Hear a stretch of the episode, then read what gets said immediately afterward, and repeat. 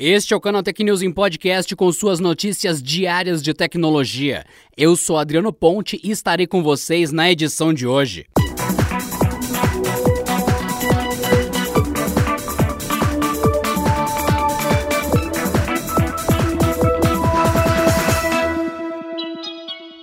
As ações da Xiaomi dispararam na bolsa de valores de Hong Kong. O movimento coincidiu com a divulgação dos resultados financeiros da empresa no segundo trimestre do ano, cujo faturamento e lucro foram acima do esperado. Os números apontam até mesmo que a empresa chinesa deve ultrapassar a Apple, se tornando a terceira maior fabricante de smartphones do mundo em 2021, segundo o relatório do banco de investimentos CICC. O resultado da Xiaomi no segundo trimestre não era esperado, devido à queda na venda global de celulares em decorrência da crise do coronavírus. A empresa, no entanto, faturou no período cerca de 42,5 bilhões de reais, com lucro operacional de 4,29 bilhões de reais. Os valores foram respectivamente 7,7% e 133% superiores ao primeiro trimestre do ano. Já na comparação com o segundo trimestre de 2019, o aumento foi de 3,1% e 131,7%, respectivamente. O fechamento do primeiro semestre registrou um aumento de 7,9% no faturamento e 30% no lucro operacional, comparando ambos com os seis primeiros meses de 2019 a Xiaomi manteve o quarto lugar global no segmento de smartphones, atrás da Huawei, Samsung e Apple. Uma velha piada que roda a internet diz que se memes dessem dinheiro, o Brasil seria o exportador número um desse commodity. Pois a equipe de marketing da Bud Light Seltzer, uma bebida alcoólica feita à base de suco e que pertence à linha Bud Light, está buscando um Chief Meme Officer para seus quadros. Ou seja, em bom português, um executivo de memes para criar piadas com a marca. O felizardo que for escolhido terá a missão de produzir pelo menos 10 memes por semana, que devem integrar as redes sociais da Bud Light Seltzer. A vaga está aberta no site da Bud Light, e para concorrer à posição, o candidato deve ter mais de 21 anos, idade mínima para se beber nos Estados Unidos. Escrever sobre sua trajetória em 300 palavras ou menos, compartilhar os seus perfis nas redes sociais e um portfólio de criação. Além disso, ele deve enviar quatro memes para o hot site da marca. Para facilitar o trabalho, a página traz templates pré-aprovados para que os interessados possam desenvolver as imagens.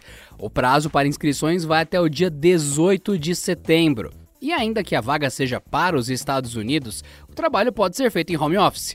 Logo, não custa nada os brasileiros tentarem a sorte, já que temos talento de sobra para o emprego, que aliás tem um salário bem razoável, 15 mil dólares, ou 81.700 reais por mês, ou 81.700 reais por três meses de contrato, além de um carregamento de Bud Light Seltzer. E por falar em empregos legais, a Nintendo pode começar a traduzir os seus jogos para o português ao menos é o que sugere uma vaga da empresa para localização de games, com foco em língua portuguesa aberto no último dia 7. A movimentação aconteceu poucos dias antes de a empresa anunciar a volta oficial ao Brasil. De acordo com o comunicado, a Nintendo vai passar a vender o Switch por aqui ainda em 2020. E uma das questões levantadas é se isso significaria que os games da empresa chegariam ao Brasil com tradução para o português, o que não ocorre atualmente. A vaga busca especificamente uma pessoa para isso. A pessoa contratada vai traduzir textos dentro do jogo, scripts de voz, manuais e documentos suplementares de teste e desenvolvimento, além de materiais exigidos para suporte dos produtos e serviços no lançamento e depois dele. Ainda essa pessoa será responsável por revisar traduções para garantir que estão de acordo com o idioma. A Samsung deixou escapar por alguns minutos o preço do Galaxy Z Fold 2 no Reino Unido. Caso o preço oficial seja realmente divulgado na página oficial da empresa, o dobrável chegaria a 1.799 libras na Terra da Rainha. Seria um valor cerca de 100 libras mais baixo que o Fold de primeira geração.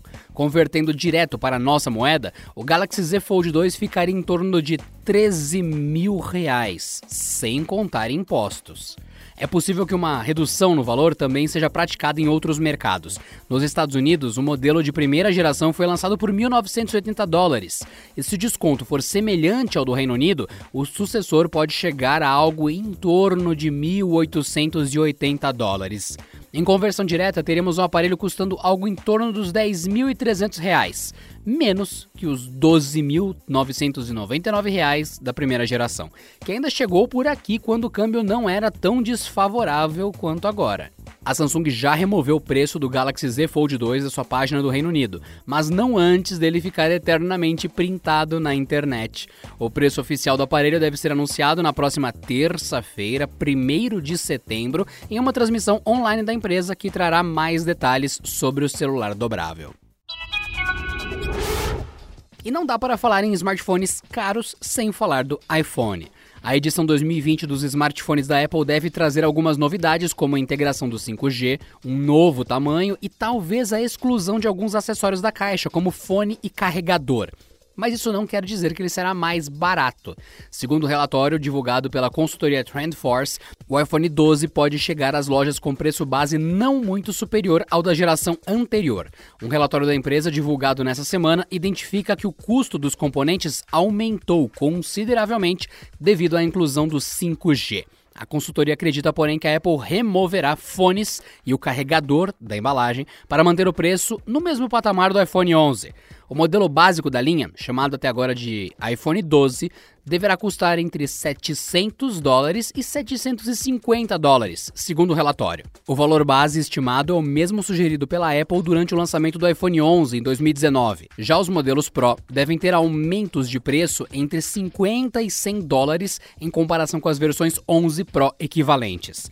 A TrendForce divulgou as especificações esperadas para os diferentes modelos, seguindo os rumores de que serão lançadas quatro versões: duas básicas, de 5.4 e 6.1 polegadas, e duas versões Pro, de 6.1 e 6.7 polegadas. Nas diferenças listadas entre as linhas está o conjunto de câmera, com um sensor a mais, e sistema duplo de estabilização de imagem nos modelos Pro, que devem contar ainda com mais memória RAM e armazenamento interno. A data de lançamento dos quatro modelos é citada no relatório, com todos previstos para outubro. E para você que está acompanhando aqui o Canal Tech News Podcast, não se esqueça, o Canal Tech está concorrendo ao Prêmio Influenciadores Digitais de 2020. Um muito obrigado a vocês que deram a vitória pra gente no prêmio de 2018 e no de 2019. E agora, para essa terceira vez, primeiramente, muito obrigado pelas edições anteriores e pedimos mais uma vez a força de vocês que ouvem aqui o Canal Tech. É só vocês acessarem prêmioinfluenciadores.com.br e votar no Canaltech na categoria Tecnologia Digital. Bora, Canaltechers!